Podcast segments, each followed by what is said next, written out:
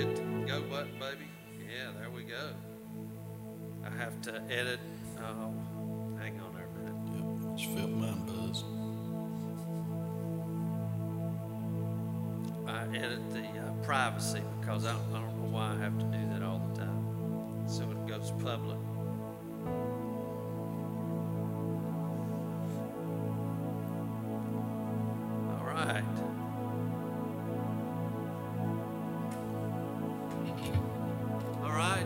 stand with us. Sing a couple fast songs today so we can hurry and eat.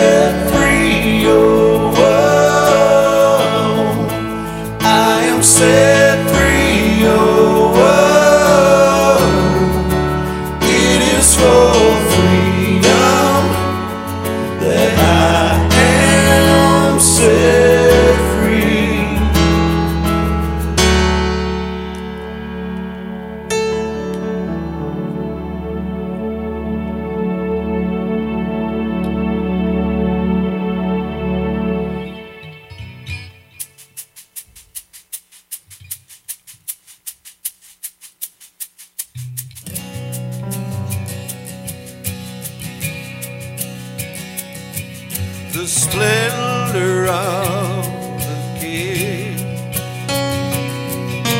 clothed in majesty. Let all the earth rejoice, all the earth rejoice. Wraps himself in light. Darkness tries to hide trembles at his voice, trembles at his voice. How great is our God? Sing with me, how great is our God? Don't see how great.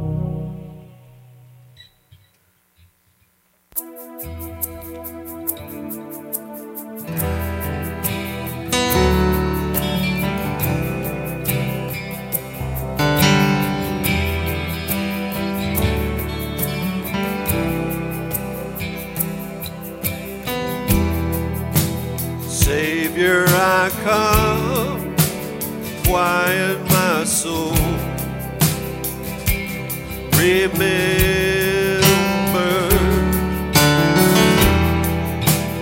redemption's here.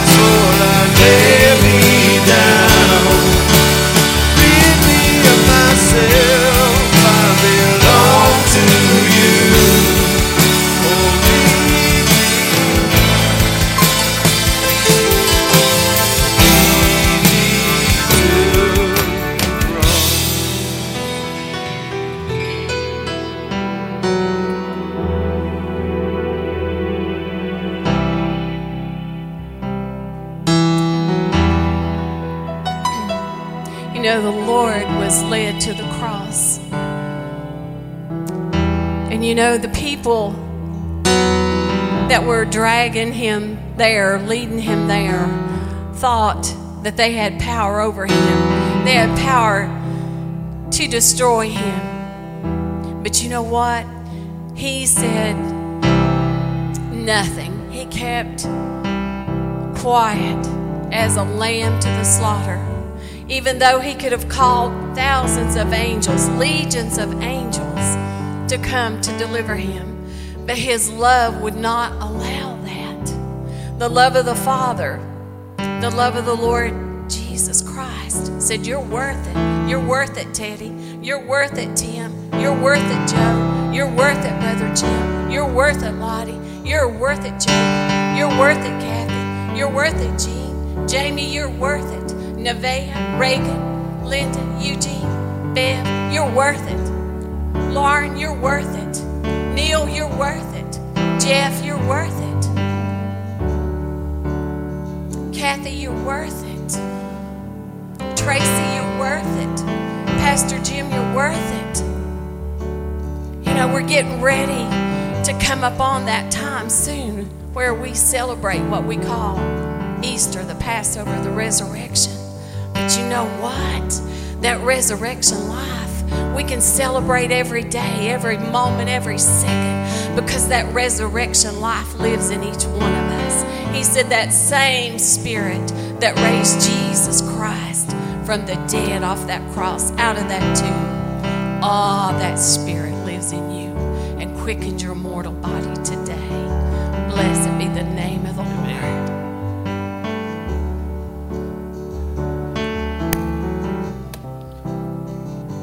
right.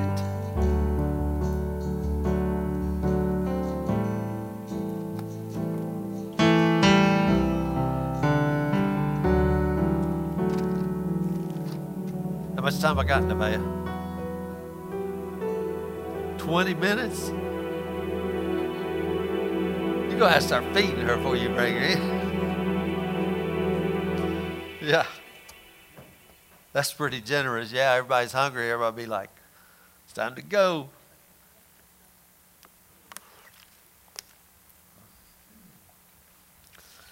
Yeah, you know, it's uh, Denise is right. Uh, people, uh, they don't think,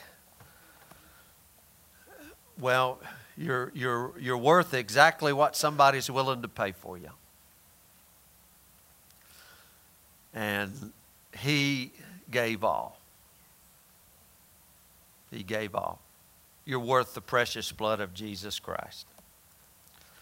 That's what you're worth. I know we don't think that sometimes, and we uh, we can get sidetracked. I can get sidetracked. It's easy to get sidetracked and look, and that's why I, I love this lesson. It makes me go back and reevaluate. Um, this is I guess we're going, aren't we, Morgan? You didn't put me on the. That's peace sign. Peace. Freedom from the tyranny of circumstances, part three. And uh, when I say these things that I'm about to say, I'm not doing away with the circumstances. I mean, the circumstances are there. I'm not saying that. But even, and and I, you know, looking ahead, looking down the road,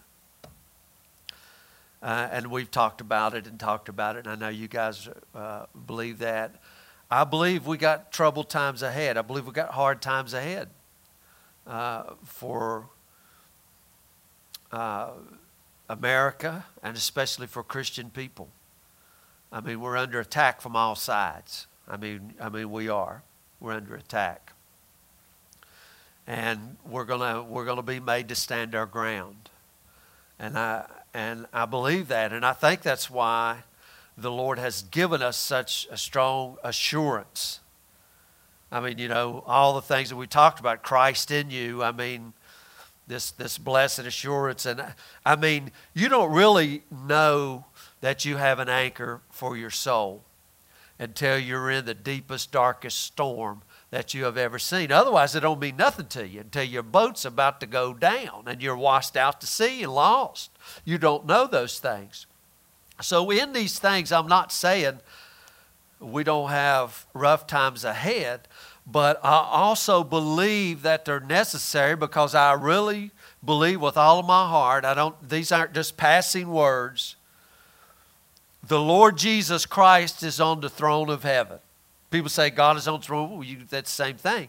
And we're seated with Him, and He's working His mighty works to bring about the glory of God.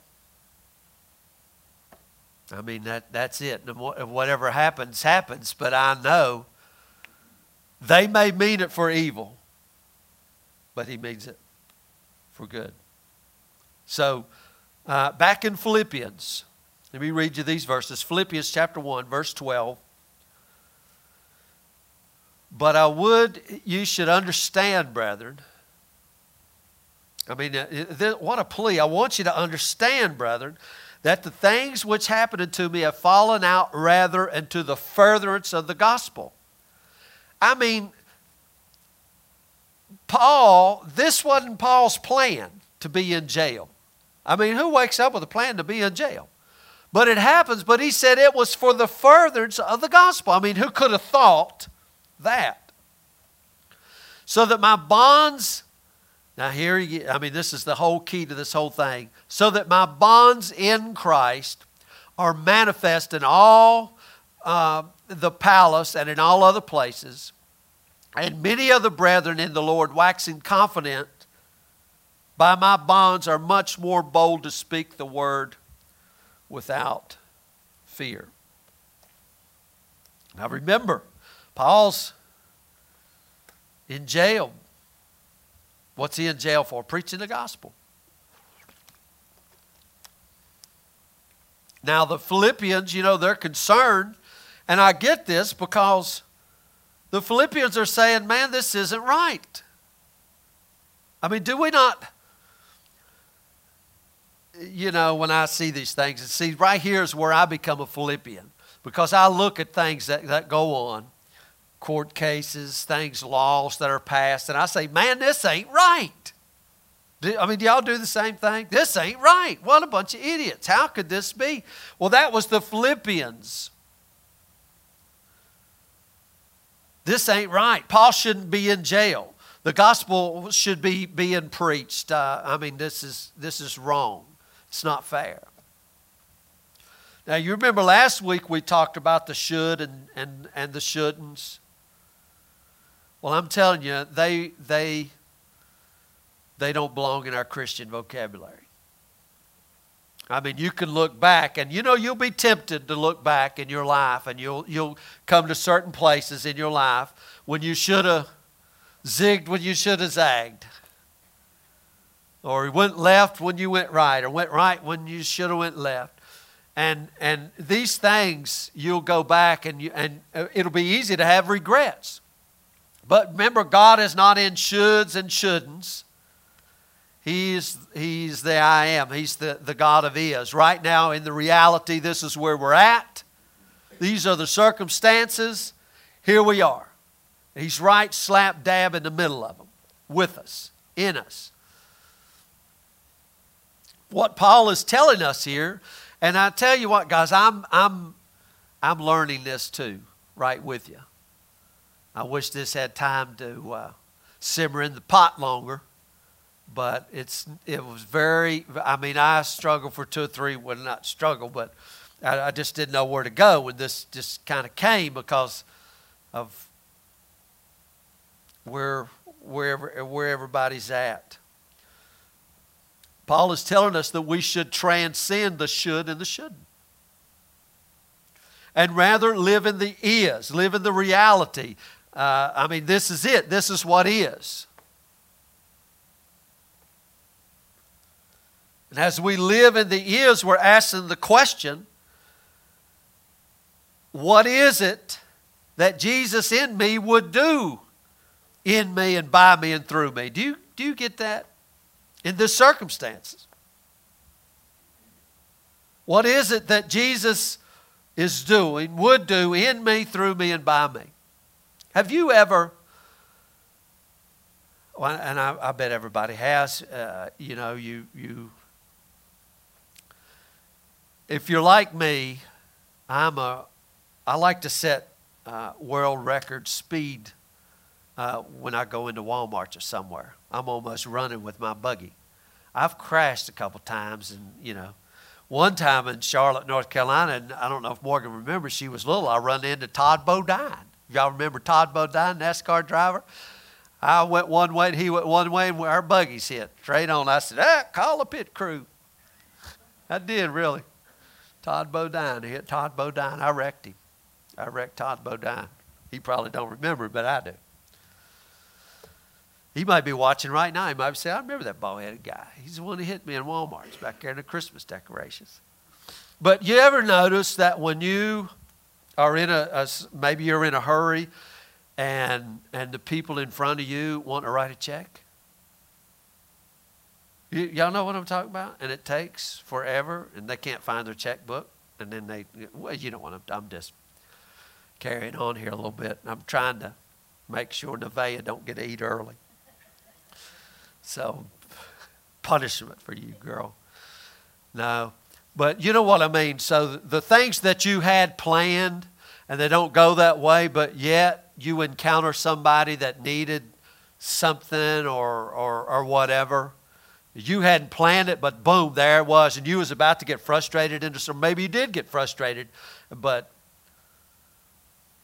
and see if we could approach every circumstance like that. And this is, this is why it's so important for, for us to learn to live this. In order for us to learn to live this. And what happens when we learn to live this, we, we move. You know, for a long time, the people of this earth, the people of this world, thought the earth was the center. And when they realized uh, that the sun was the sinner, do you know they kicked him out of the church? Imagine that. And it's the same way today. We think we are the sinner, and but see, when you get a hold of this and you realize what I'm talking about, we we move ourselves away from from the sinner and, and we become one with Him, and now our life begins to revolve around Him. You know, uh, in Colossians, it you know we've said this a million times. That uh, you know people people will say this: you're going to make him number one, or that he might have the preeminence. Well, I mean, it wasn't when the people realized that the earth rotates around the sun that then the earth started rotating around the sun. It was always rotating around the sun, whether they believed it or knew it or not. So Christ is the preeminent one, and your life revolves around him, whether you know it or not. He is in you, and you are in him. It doesn't matter whether you believe it or not, that is. That is. And in this, in this picture in this scene that we've got here, I'd say we're, we're all pilgrims on the same path, learning this, growing in this understanding, because we find ourselves in all kinds of circumstances. And, and you know, uh, I'm just talking here of circumstances, situations. And you know, some of them we made, some of them we didn't make. And you know, I, I look back on my life and all the, the situations I was, I've been in, found myself in, some my calls, some not my calls. I look back on those situations now and I see God in those things like you would not believe. I didn't at the time, and I'll be honest with you, I didn't know Him. I knew He existed, I knew He was far away up in heaven, and I figured that He was getting back at me punishing me, teaching me lessons, all of these things, you know. And, I, and I, I just didn't know. And, and still yet today, it's, it's hard to recognize sometimes. And, and you know, when I, when I, I guess my goal, purpose, or whatever it is, because I know that we all, we, we go out there and, you know, Tracy works in the bank and and, and you guys work and you do things, uh, you know, working for the state and doing all kinds of things. And we're out there. And, and do you realize that the jobs that you have, it didn't have nothing to do with education. And, and people say, well, uh, Jim got hired on the railroad because of who, who I knew. I got hired on the railroad because who knew me? You know? You got hired uh, to work for the state because who knew you? Now, we think we went through application processes and did all of this other stuff, and we did, but I mean, who had the hand in it? You know, how, how did how do you get the jobs that you got and all, all of these other things? So, and see, we can become frustrated in the situation because we think that we're going to get a certain job or this job looks really good, maybe, and we apply for this job, and maybe we don't get it. And, we, and, and, you know, our minds can go in, well, if I, I should have done this, I should have had education for this, I, maybe I should, you know, I'm overqualified, I'm underqualified, maybe I'll get it, maybe. But we forget. We forget. When I say who's in charge, not just who's in charge, who's in you, and, and what he's doing here. And I mean, the whole nine yards. I mean, you know, Tracy working at the bank, that's no accident. Can't get her to go back there in the vault. I told her I'd come and visit her in jail for the next 30 years. I would. But you, you understand, I mean, all of these circumstances, situations, and, and some of them you know, we'll look, you know, sometimes, I mean, you know, you may get a, a customer that's, you know, or somebody you got to deal with, and that may be a short situation, but, you know, some of them will grind on you. Because some of the circumstances and situations that we're in ain't over in a day, ain't over in an hour. It might be weeks, it might be months, it might be years. Paul's here four years in jail, and that grinds on you. I mean, it's, it's easy.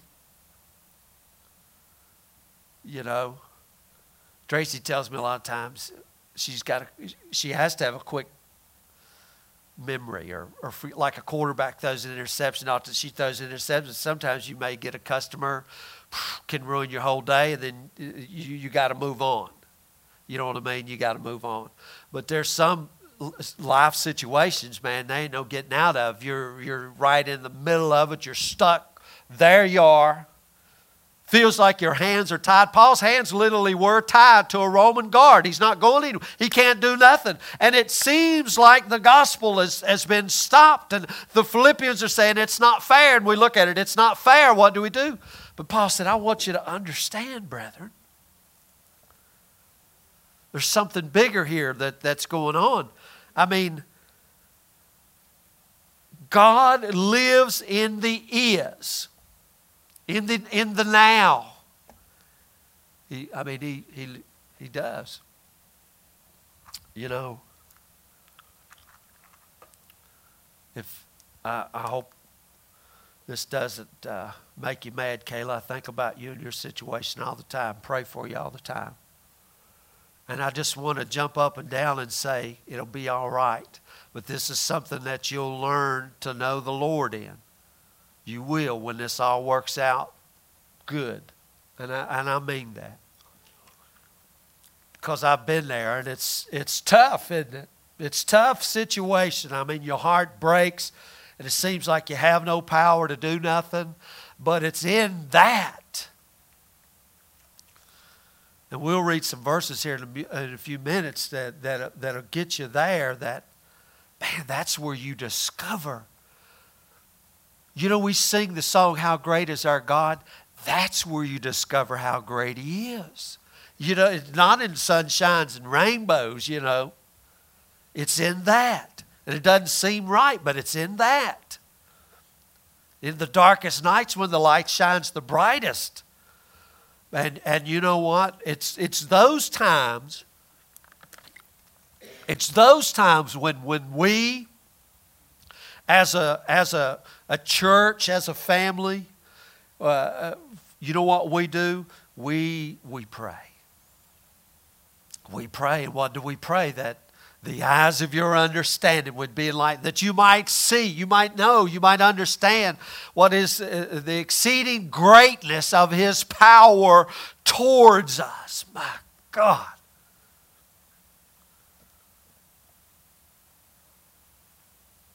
We should ask when we're in this situation, God, what are you doing? Because I know you're, people say, well, a great move of God. He's creator, He's always moving. I want you to get that. He's always moving. He's always working. Always. Whether you go to church and you think, "Oh, we had a great move of God today." Well, listen. There's uh, when He moves, it's great because He is great. Everything He does is good and it's great. And He's always moving and He's always working. Whether you see it, feel it, understand it, or know it, it, it matters not. He is. And we it's easy for us. Easy, easy, as Morgan says, easy peasy to get caught up in a victim mentality. Why did this happen to me? What did I do? It's not fair. We, we can't do that. I mean, it, it, it is. I'm telling you, I can. I'm sure we could all sit around and have testimonials of, the, of and you know what? We'd just be comparing stories because I know God has worked great and mighty in my life, and I know He's worked great and mighty in yours, or you wouldn't be here. I mean, you know, so some people want to compare miracles, but but to me in my life they were huge. And I just gather to say to you in your life they were huge. And you and uh, I mean just you know, sometimes, you know, people respond different ways. Sometimes to me, I just go, wow, only you, Father. I had no idea. I mean, you ever think that? I mean, you just know. You couldn't figure it out. You couldn't, I mean, you, you can't make this up. I mean, just, just wow.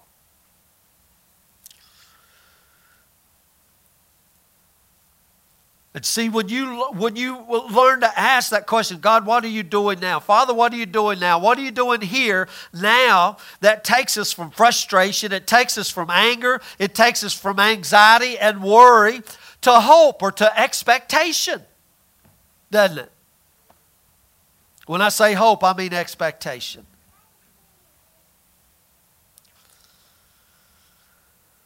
And I want to tell you something with, with uh, with yourself, thinking yourself is at the center, me at the center, this is where anxiety begins. Frustration begins, anger begins right there. If things, that is, if things are not as I think they should be, then I become anxious because my make believe world isn't living up to what I think it should be. Paul is showing us another way, another way to look at life, and he's doing it while being chained in jail to a Roman prisoner. That amazes me because, you know, I'm glad the Lord recorded this stuff. You know, we can go back through scriptures and we see, wow, it was a lot of a lot of the Lord's people spent time in jail. If Moses hadn't run, he'd have probably been in jail or he'd have been he'd have been killed because he murdered a guy. I mean, we forget about these things. Paul, the apostle, was a terrorist. I mean, do you understand that? He, he had letters from the from uh, uh, letters of authority. He could he could bust the door down to your home and take you and your family out into the streets and have you stoned to death for preaching Jesus. Paul had those letters and people with him that would carry those out. Imagine that. And now here he is, locked up in jail himself, chained to a Roman guard. Now, I don't know about you, but if that was me, that would, you know, I'd be thinking in my mind, God is getting me back. You, you, know, I used to be mean, and now, you know, the chickens come home to roost, buddy. I've got I've got to pay for this. I'd have a lot of anxiety. Four years in jail, a lot of anxiety. And you know what? Religion had him thrown in jail. But yet, this in this same letter, I want you to hear what Paul says here. Now, the guy's in jail. You ever think about that? The guy's in jail, chained to a Roman guard. He's about to go see Nero, who he don't know if Nero's going to let him go or cut his head off. He don't have no idea if Nero could burn him at the stake. Nero's a weirdo. Listen to what Paul says in the midst of these terrible circumstances. Philippians 4 4. Rejoice in the Lord always. And again, I say, rejoice. Wait a minute, Paul. I mean, I'm telling you, sometimes when I read the epistles Paul wrote, I think he's a weirdo. I'll be honest, I'll confess. Guys in jail telling me to rejoice. I say, Paul, you're weird. It's the same guy who says, I rejoice in my infirmities. I say, Paul, you're weird. This doesn't fit my Christianity. I don't know about you, but I'd be, you know, Paul didn't say, start a prayer chain. I'm in jail. Get me out. He says, rejoice. Again, I say, rejoice. Paul knows something here. Verse 5 Let your moderation be known unto all men. The Lord is at hand. Be careful for nothing. I love that statement. Be reckless. What does he mean, be reckless here? Be careful for nothing. But in everything, by prayer and supplication with thanksgiving, let your requests be made known unto God. You know, Jesus says, whatever you ask, my name. Well, I mean, what's he? Be careful for nothing. Do you ever just think about that? Be careful. What do you pray for? What do you pray about? What do you talk to the Father about? I mean, some people, and I'm not knocking this, guys. I'm not knocking this a bit. If you do this, that's great. I want to take it beyond that. Some people will set aside time every day to talk to the, to the Father, our Father. And that's good. That's, I'm not knocking that. But, uh, you know, in a relationship, it's got to be a little more. Got to be a little more. I mean, just talk to him about whatever. I mean, be careful for nothing. You can talk to him about anything.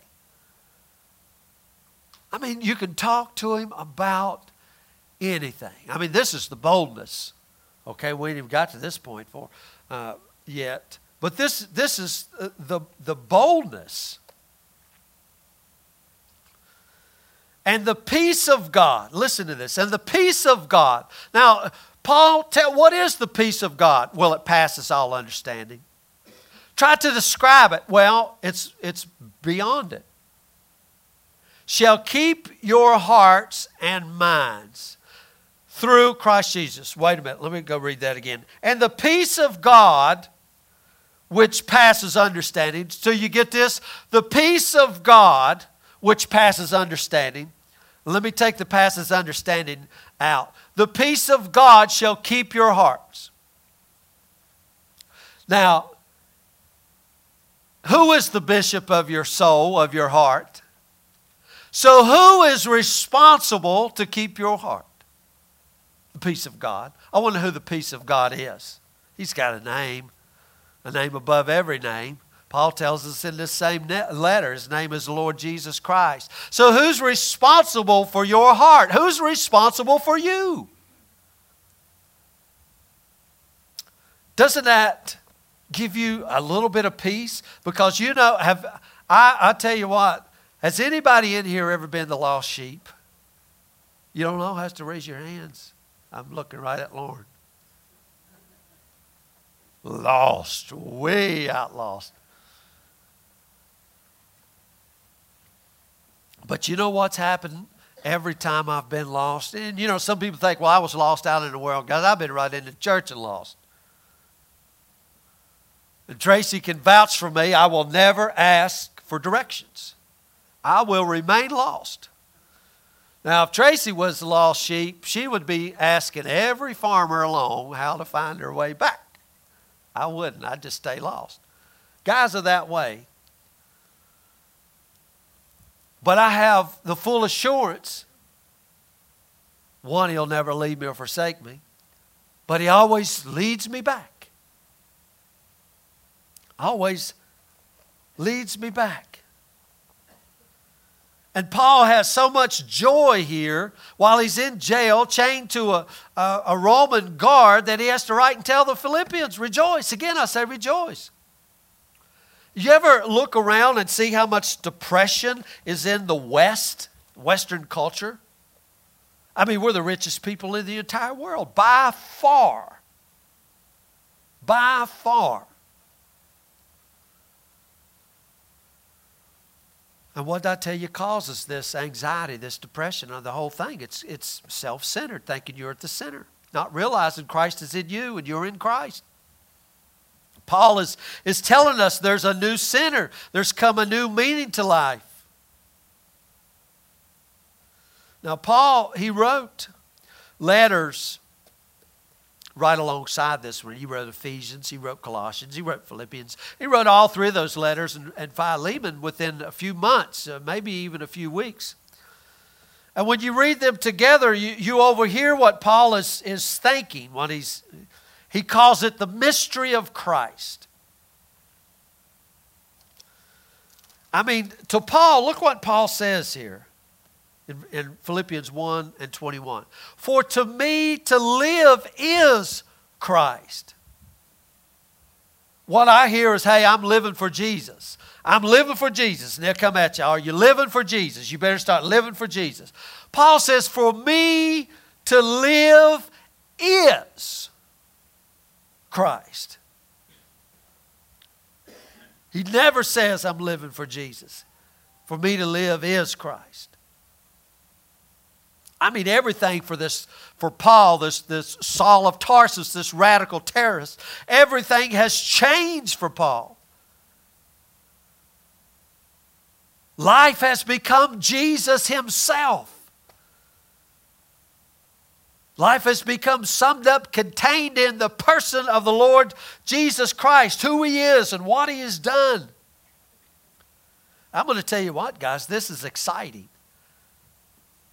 if you really hear the gospel, it, it's exciting. It's, it's really exciting. What, what I hear called the gospel is, is really rather boring. There's a word. I told you when you're not seeing God, boring.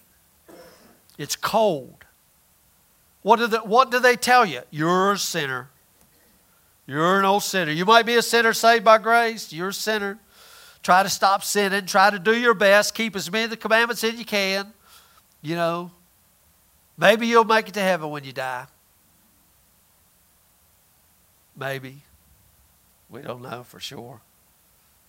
Straight and narrow, only few. I mean, if that was the gospel, would that make you rejoice if you sitting in a jail cell? I always think about this. I mean, just think if the if the if you know, here you are and you get sentenced, and the sentence says you got three life terms. It means you're going to be in jail the next 210 years. But I come to you and I say, but one of these glad days, Bev, you're getting out of jail. And you say, I've got 210 more years to go. Would you jump up and down and raise hands and say, Glory, hallelujah, 210 years, I'm out of here? I'd be like, Yeah, right. That's the gospel or the so called gospel that's, that's out there in the world today. They, they, they have no idea. Well, I mean, what did Paul say? Rejoice. Again, I say rejoice. I mean, look, look what Peter says here. Uh, 1 Peter 1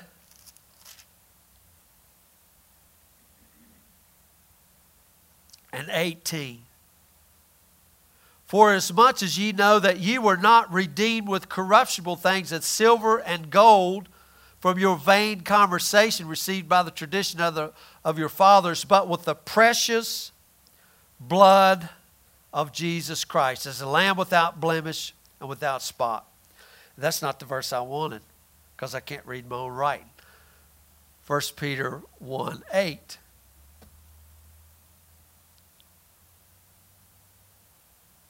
Now listen to what Paul says, or Peter says. Whom having not seen, ye love. In whom, though now ye see him not, yet believing or faithing, ye rejoice with joy unspeakable and full of glory. Where is glory? I mean, glory is something that we talk about in heaven. And he says, You already have the glory now. I mean, he says, full of glory now. You have it. And, and remember, what was the peace called? A peace that passes understanding. And now Peter says that joy is unspeakable. It's beyond vocabulary words. I, I can't I can't describe it. I mean, and again, this is not a feel good on Sunday thing and then struggle through the week. This is a, a, a, joy that spills over. Y'all know what spills over? I'll go all the way back to Psalm 23. What does he say? My cup spills over, it runs over. I have so much joy that it runs over into Tuesday and Wednesday and Monday and Thursday and Friday and Saturday you know what I mean? So much joy that it spills over. I remember a guy told me this one time. He says, You know, and I'll never forget what he said. And I thought about what he said his brother Daryl Vires. And you just had to know Brother Daryl Vires. He's passed. He said, he said, You know, Brother Jimmy, he said, I come down here to Prairie Creek Church, and man, I get my cup full. And he said, I pull out of the, of the, and pull out in the curve up there, and I spill the whole thing. You know, you know what I mean? And I, and I, I knew what it meant. I never remembered anything he said but that. And I thought about that. And see, we think that because I've got my cup full of joy and somebody pulls out in front of me or does something stupid and I spill my whole cup of joy. Now the rest of my day's ruined. Maybe, maybe two or three days during the week is ruined. And it, you know what he told the woman at the well who left her bucket? There'd be a well spring of life, what? Springing up in you one to feel way more than a, than a cup.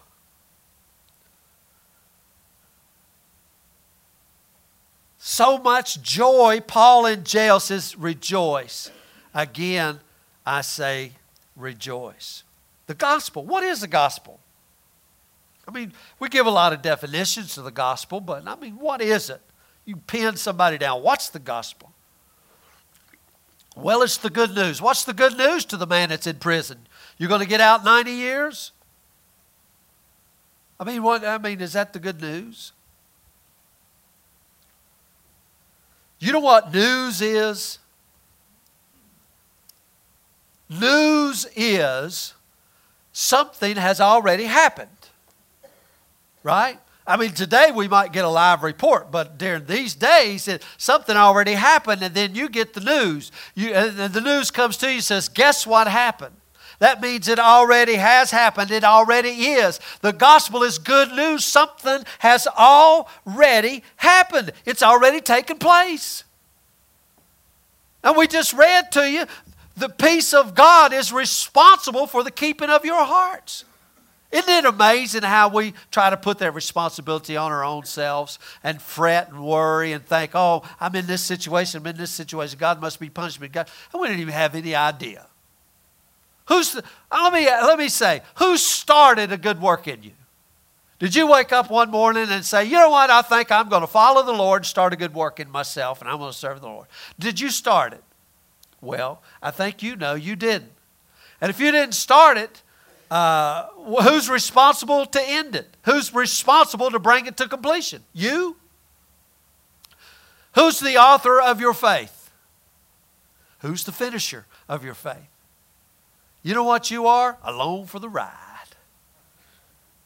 Yeah, alone for the ride. Yeah. What an adventure. Do you realize, you know, uh, Tracy, you know, pick on Tracy Day. She loves adventure movies. Watch her roll her eyes. And, and so the other day, she buys this movie with a rock in it called The Jungle Cruise. Yeah. You know, this part don't go against my time as we're talking about the Jungle Cruise movie. So I'm watching the Jungle Cruise movie, and you know it's pirates and all this, all this stuff and all this. And Tracy really enjoyed that movie, did you?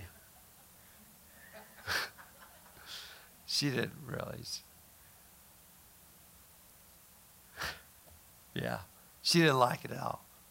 But you know, to me, I like adventures. You know, that's why I like Lord of the Rings and, and Narnia. I like those adventure movies. And uh, to realize in life, here we are, we're in an adventure.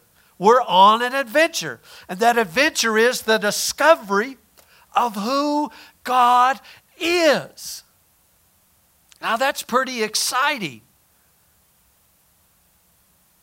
What is the gospel? You know, Martin Luther King. Martin Luther King says, I have a dream. You know, Martin Luther King didn't say, I have a complaint. Now, he did have a complaint, but the complaint was swallowed up in the dream.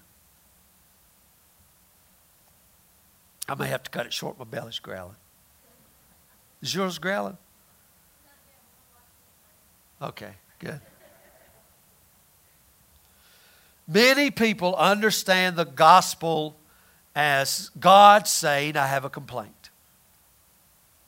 I mean, how many, pe- how many people do you look around? How many people would you ask today, if they would look at the situations in the world, would say, God is upset, God is angry? God has a complaint. Do you realize, I'm going to throw something at you here now in this situation I'm telling you about. Do you realize God is satisfied? He is satisfied with the work of His Son. Now, I just read to you the peace of God that passes understanding. And I read to you joy unspeakable.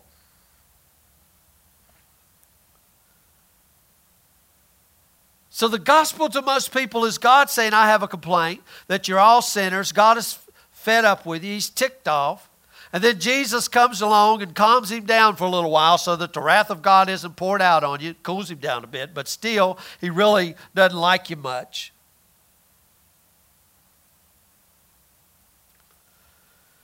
I want you to hear this.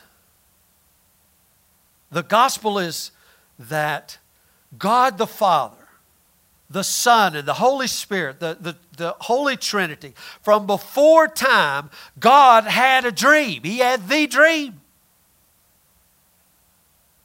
A dream that only love can come up with. Only love could dream this dream. That He would make you in such a way, His fingers fastened us. So that he could include us into Him. Think about that. That you would become part of the divine family. Remember me telling you, you've been, you've been you know, I remember Mama and Papa. Uh, they had a house up Dial Rock. And she had one room uh, that was kind of off limits. And, and you know what it was? It was called the living room. It's where the Christmas tree was set up. And you know what? We never went in that room. It's called the living room. We didn't go in there, and it was all nice, and she kept the little plastic runners on the floor so that you wouldn't mess the carpet up. But nobody went in there. But you know where all the fun took place? The kitchen table. She had a couple old bar stools set around there, and we'd sit around and talk and laugh, and that's where the fun took place. You've been invited to the kitchen table, not the living room, not this formal stuff, the living room. God has invited you into the divine family, the, the Holy Trinity that He would be in you and you would be in Him. That's the dream of God. That's the purpose of God. And when we sin and broke off of God's purpose, have you ever? I know we got a little young one over there, and I bet Kayla's probably done this before. When she's doing something, have you ever stomped your foot and said, Enough, stop it? And, and You know, I bet this has happened before too. And I just want you to get this picture. I, I know sometimes you may be wanting to, to do something and she runs off. And you know what you do? You follow her right where she's going. She may run down and she may run in her room, and you know what? You go right down there and you get her. Well, you know what happened? We sinned in the garden and we run and hid from God, and they stomped his foot and said, Enough, I'm coming to get you. I don't care where you go. I will. I mean, that's what it says in Psalm 23 surely goodness and mercy shall follow me. That, that word follow means hunt you down. No matter where you go or what you do, His goodness, His mercy is on the trail, will hunt you down. That's, that's amazing to me. He stamped his foot and says, No, I'm not letting you destroy my dream. So God came after us. He, he, he joined himself to our humanity, and in Jesus Christ, you have the beginning of the dream. That God is joined forever to humanity, to us. Now, I know this sounds like a, a small deal, and people don't really get this.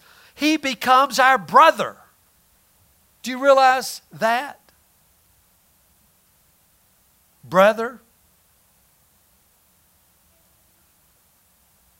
God in Christ Jesus has forever joined himself to our humanity.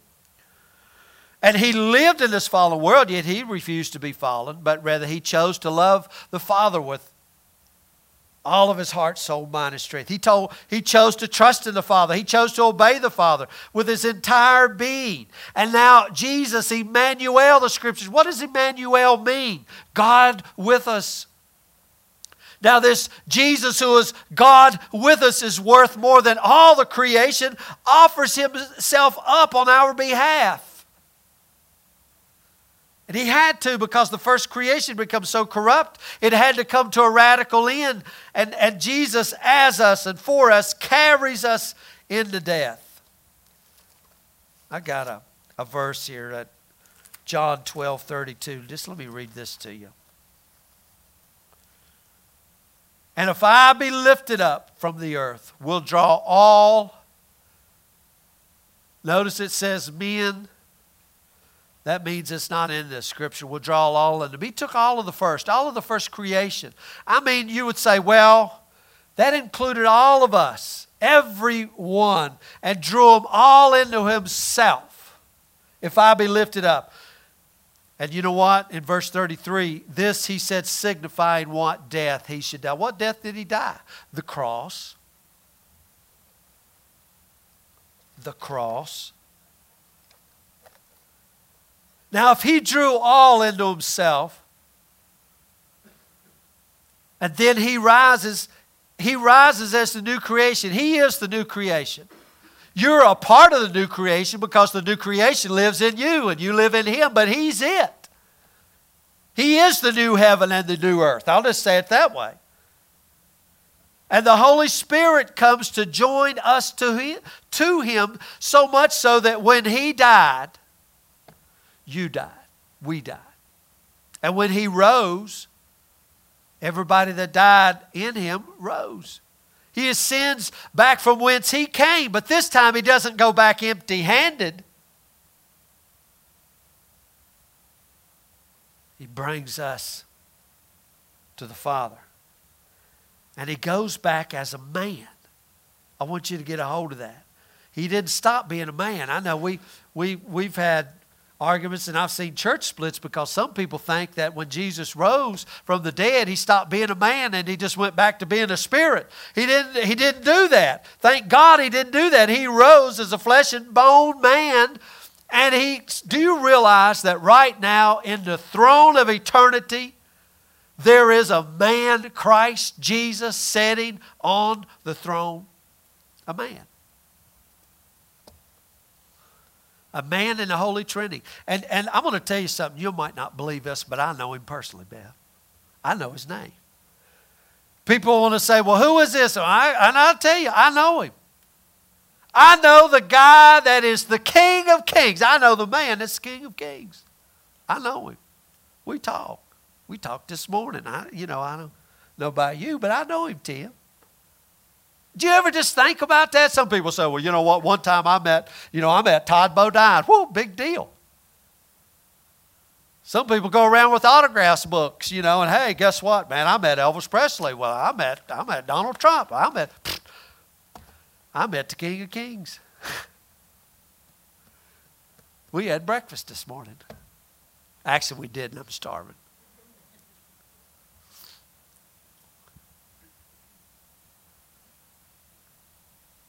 We know him personally. I mean, that's the gospel, guys. And then let, let me give you this verse in, in, in John. I'm, I get amazed at these things sometimes. 16, John 16. Verse 26 At that day, or in that day, you shall ask in my name, and I say not unto you that I will pray the Father for you. I mean, he's, you know, that becomes unnecessary. I mean, at one time we had to have a liaison, but now he said, you know what, you can talk to dad yourself. Imagine that. You can come boldly and talk to dad yourself. For the Father himself loveth you. That word there means, it means he's fond of you. You imagine that? You ever heard somebody say they're fond of you? You know what? When you're fond of somebody, man, would you really like somebody? Won't you go out of, out of your way? I mean, do you realize that, that, that Jesus, this is in red letter. Well, it's in white letter. We need to do something about the fonts. It's in red letter. Jesus is saying, Don't you know that Father is fond of you? He really likes you. See, we thought, well, God loves everybody, but don't really like me because I am a nuisance and I don't really. And he says, You know what? I've took full responsibility for you. Sometimes we think we're all grown up, but you know what? We're, we're, we're just like a little screaming kids running around. We don't know if we're coming and going. And, and uh, you know, I think about them things all the time. And you have believed because you have loved me and believed that I came from God. I came forth from the Father, and I am coming to the world. Again, I'll leave the world and go to the Father. And his disciples said unto him, Lo, now speakest thou plainly, and speakest no proverb to us. You, are speaking plain to us finally. Now are we sure that thou knowest all things, and needest not that any man should ask thee. By this we believe that thou camest forth from God. And Jesus answered, said, Do you now believe? What a question. Do you now believe? Do you now have faith? Are you faithing? Jesus says, Behold, the hour cometh, future, and now is, present. Right? Behold, the hour cometh, future, and now is, present. That's what I'm trying to tell you. Heaven, heaven is now, and yes, it's future. I'm not saying it's not. It's both. It's the hour cometh, and yea, now is that ye shall be scattered, every man to his own, shall leave me alone. And yet I am not alone because the Father is with me. These things I have spoken to, to you, that in me you might have peace. Now, Paul says, you know what? In the Philippian jail, I've got the peace. Jesus said, He said, you know what? All these things are going to happen to me, that in me you might have peace. Why? Why, Jesus? Because in the world you shall have tribulation. Boy, Christians don't like that, do they? Everybody says, Get me out here. I'm leaving here before the tribulation comes. I'm leaving. I'm not going through the tribulation. Well, you need to talk to Jesus because Jesus says, You know what, guys? In this world, you will have tribulation. But be of good cheer. Rejoice. Again, I say rejoice. I, Jesus, have overcome the world. He's overcome the world. Now, I just want you to think about something. This, these questions always puzzle me sometimes, and you don't have to answer this, but do you un, how do you understand the Trinity? How could three be one? People try to explain it in a whole lot of ways, and I have too, but I want to tell you what it really means. It means there's no barriers between persons, between the Father, the Son, and the Holy Spirit. There's no barriers. All three are one in thought, they think each other's thoughts. They experience each other's experience. There's no purpose that one has that the other doesn't have. Each is completely inside of the other. And, and, and that sameness, that, that bond that's between them is love. It's, it's love. I mean, John 14, 20, at that day or in that day you shall know. I mean, what a verse here. That I'm in the Father. Jesus said, I'm in the Father. And you're in me, and I'm in you. So, Jesus said, I'm in the Father. Now, if you're in Christ, where is Christ? In the Father. and ye and me, and I and you. You know what he's saying right here? The same relationship that I have with the Holy Trinity is now extended to you. What an invitation. What an invitation to come to the table and get out of the trash bin, eating the mess, the hog slop. We've been invited, listen, to the kitchen table is where you have dinner. We're going to go back here in a few minutes and we're going to eat and we're going to laugh and, and have a good time. Right? Nevaeh says, yes, quickly.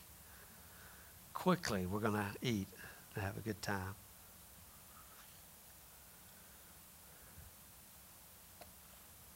The same relationship extended to us so that you and the Son, the Son in you, the Son and the Father, the Father in you.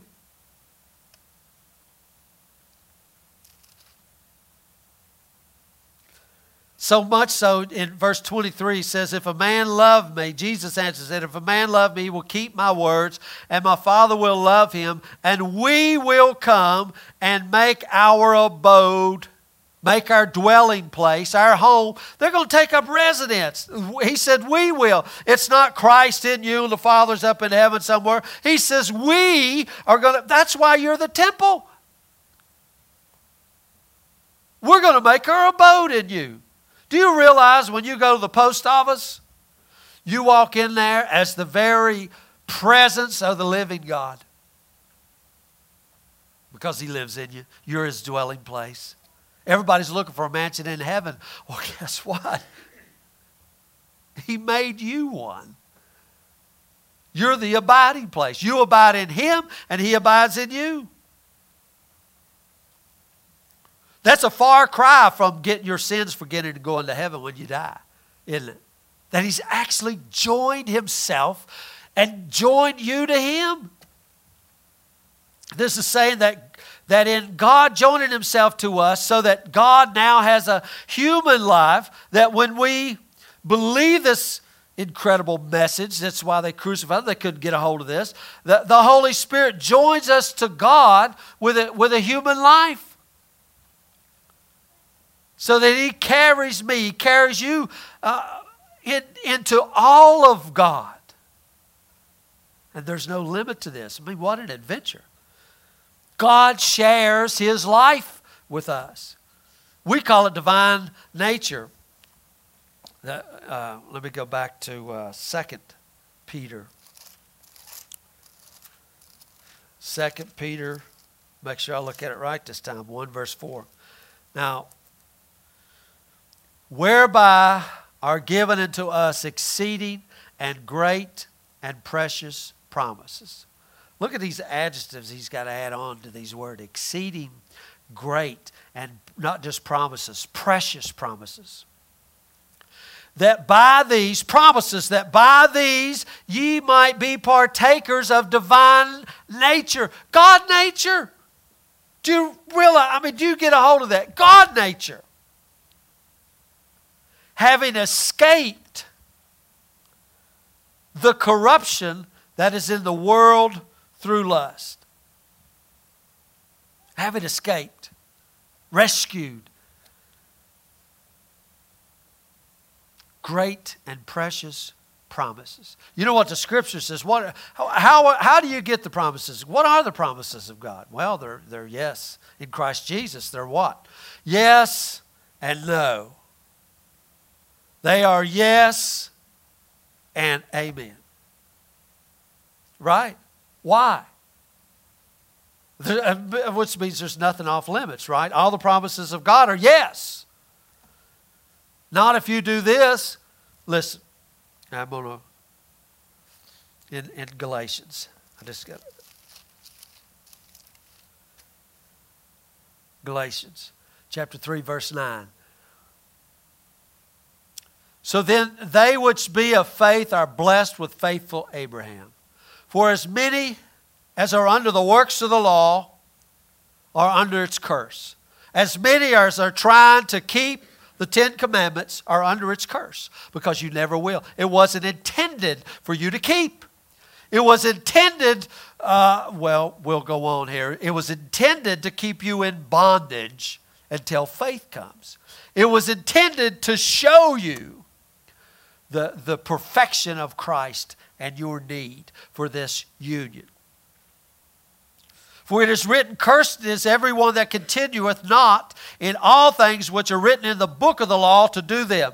Now, notice it didn't say just keeping the Ten Commandments, which the church wants to do today. It says the whole book. You got to, if you want to be under the law, you got to do them all. And I guarantee you, if you got cotton socks on right now and polyester breeches, you're all going to hell because you can't mix stuff. Right? Scripture says that. That's not you can't do it. You Can't do it.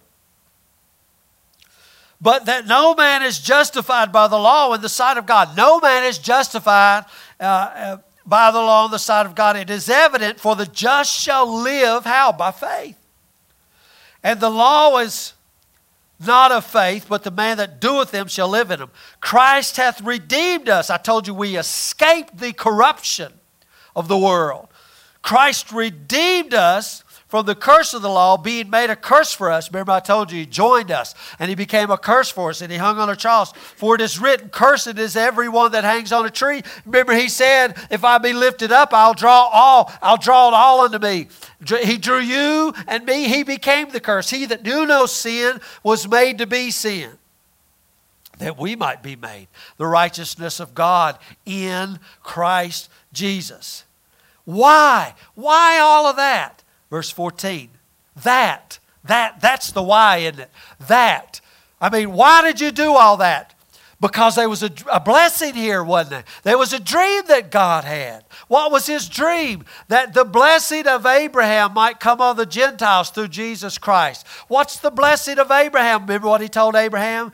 That through your seed, all nations would be blessed might receive. So, what is, what is the blessing? What is the promise? The promise of the Holy Spirit. I mean, this Holy Spirit didn't just come in there to make you feel good and make you all, all this uh, stuff. He carried you to the kitchen table where you can dine with Him and have dinner and have brunch and breakfast and have coffee if you like coffee. I found out this morning that Jesus doesn't like coffee. He likes Diet Dr. Pepper. That's true. And can I get amen, sister? Amen. She knows. That's why there's never any at the store because he buys them up. Huh? Oh, that's right, Hebrews. Yeah, Hebrews. Now, verse 16. Now to Abraham and his seed were the promises made. He saith not unto seeds as of many, but as of one, and to thy seed which is Christ. So all the promises, everything was made not to seeds as many, Abraham, stars of the heaven, dust of the sand of the sea, but to seeds of one, which is Christ.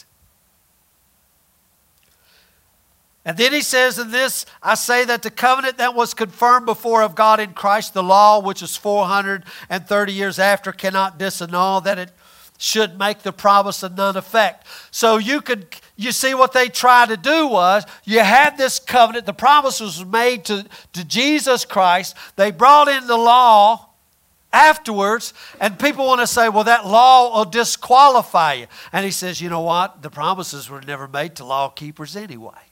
And thank God for that.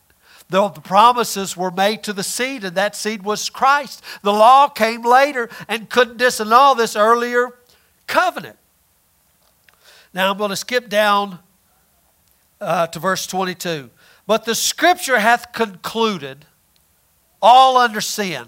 Now, who is that? Who's that all there? That's me and you. Scripture hath concluded all of us under sin. Now, notice it says under. We're under the bondage, under the yoke, under the task master. He didn't say you sin, he says you're under it. That means you're under its yoke. You're under its bondage. That's why Jesus says, Take my yoke upon you. Learn of me. But over here we are, we're under the yoke. Now, what the law did, the law came in and made the yoke even heavier to burn you down even more. And he says, that the promise by faith of Jesus Christ might be given to them that believe. But before faith came, we were kept under the law, shut up, door slammed, door locked, unto the faith which should afterwards be, be revealed. The law was our schoolmaster to bring us unto Christ. The law was our schoolmaster, that we might be justified by faith. But after that faith has come, now the law is a schoolmaster. But when faith comes, you're no longer under the schoolmaster. What's the schoolmaster? The law. For ye are all the children of God by faith in Jesus Christ. Children of God. For as many of you have been baptized into Christ have put on Christ. There's neither Jew nor Greek, bond, free, male, female. You're all one in Christ. And if you be Christ, now I'm not saying you're Jesus Christ. This word here means belong. I told you who's responsible for you. I mean, you know. Who's responsible for Taylor? Taylor? She ain't old enough to get a job. Give her two years.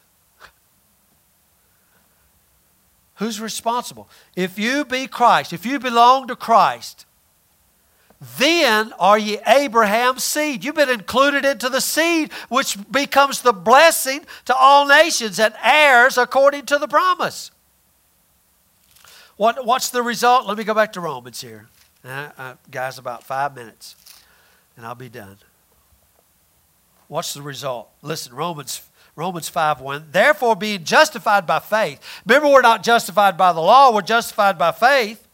We have peace with God. Now, what kind of peace is it? Peace that passes all understanding. Do you realize we have peace with God? You know what that means? He ain't angry, He's satisfied. We have peace with God. Through, see, our Lord Jesus Christ by whom also we have access. Here's this door access by faith into this grace wherein you stand and rejoice in, in hope of the glory of God. And not only so, but we glory in tribulations. I read this and I think, here's this crazy Paul again. He's writing in jail, but see, he got it. He says, We glory in tribulations. I think being in jail would be a tribulation. You remember what Jesus said? In this world you shall have tribulation, but be of good cheer. I've overcome the world. He says we have joy, we glory in tribulations, also knowing that tribulation worketh patience. What's he talking about here? We learn to be patient in the tribulation because now it, we, start, we begin to get excited because we say, What is God doing here? I know He's here. I know He's working here. I can't see it, but He's working here. And patience experience, I learned to realize my experience becomes I, God is in this thing. And experience hope, expectation, and hope does what? Hope maketh not ashamed. You know what ashamed means? That means uh, to blush, uh, be dishonored. Because of knowing this, I can't be dishonored. I can't, I mean, uh,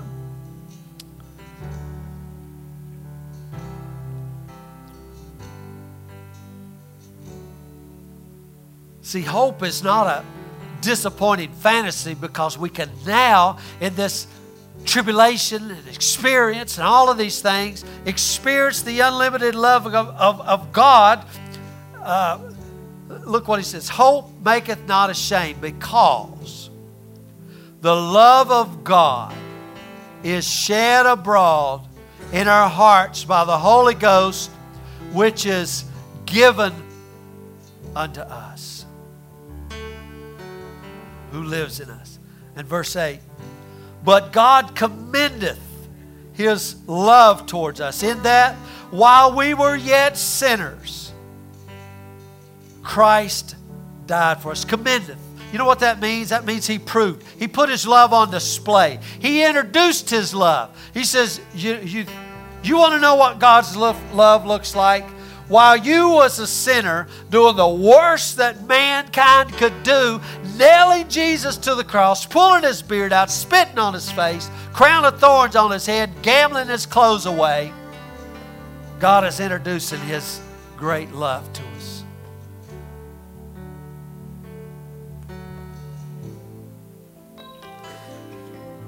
Your experiences are now one with God. We share them as no other human. I mean, he, he shares them as no other human could. You, you're, you're, you are sharing in the experiences of God. Now, if you're in Him and He's in you, the will of God, the purpose of God is inside of you, and you're inside of it. You, you know, people say, Well, I'm outside of the will of God. Impossible. Can you get outside of God? No. Paul's in jail, and Paul says, No, I'm not. My bonds are in Christ. Christ is in the Holy Trinity. And I just wanted you to understand this. You are the bearers of the blessing, and that blessing is the Lord Jesus Christ. You are the bringer of the blessing to the world. You, you are the very presence of God in every circumstance and situation you go in because He's in you. You're, you're, the, you're the spreader of the blessing.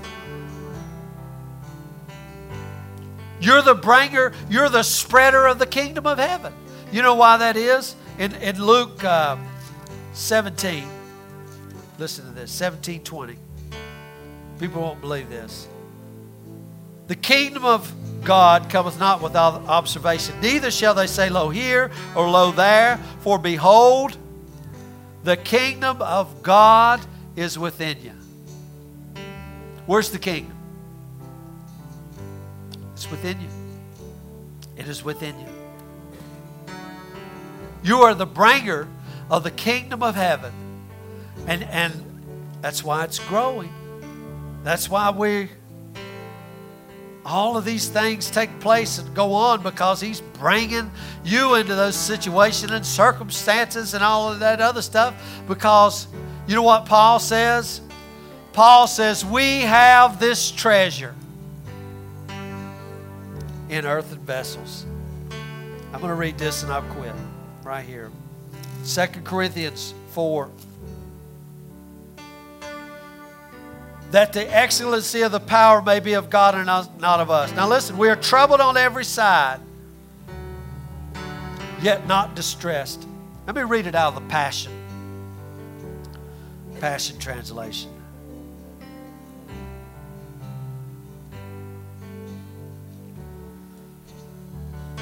verse 8. Though we experience every kind of pressure, we're not crushed. At times we don't know what to do, but quitting is not an option. We're persecuted by others, but God has not forsaken us. We may be knocked down, but we're not out.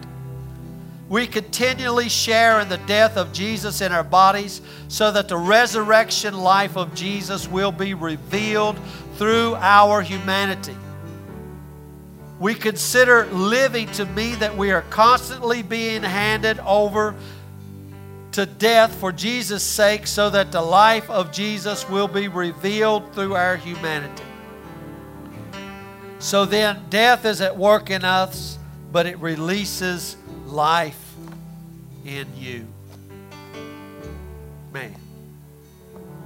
Freedom from the tyranny of circumstances. And I will quit with that, and we'll continue on this next week. Thank you.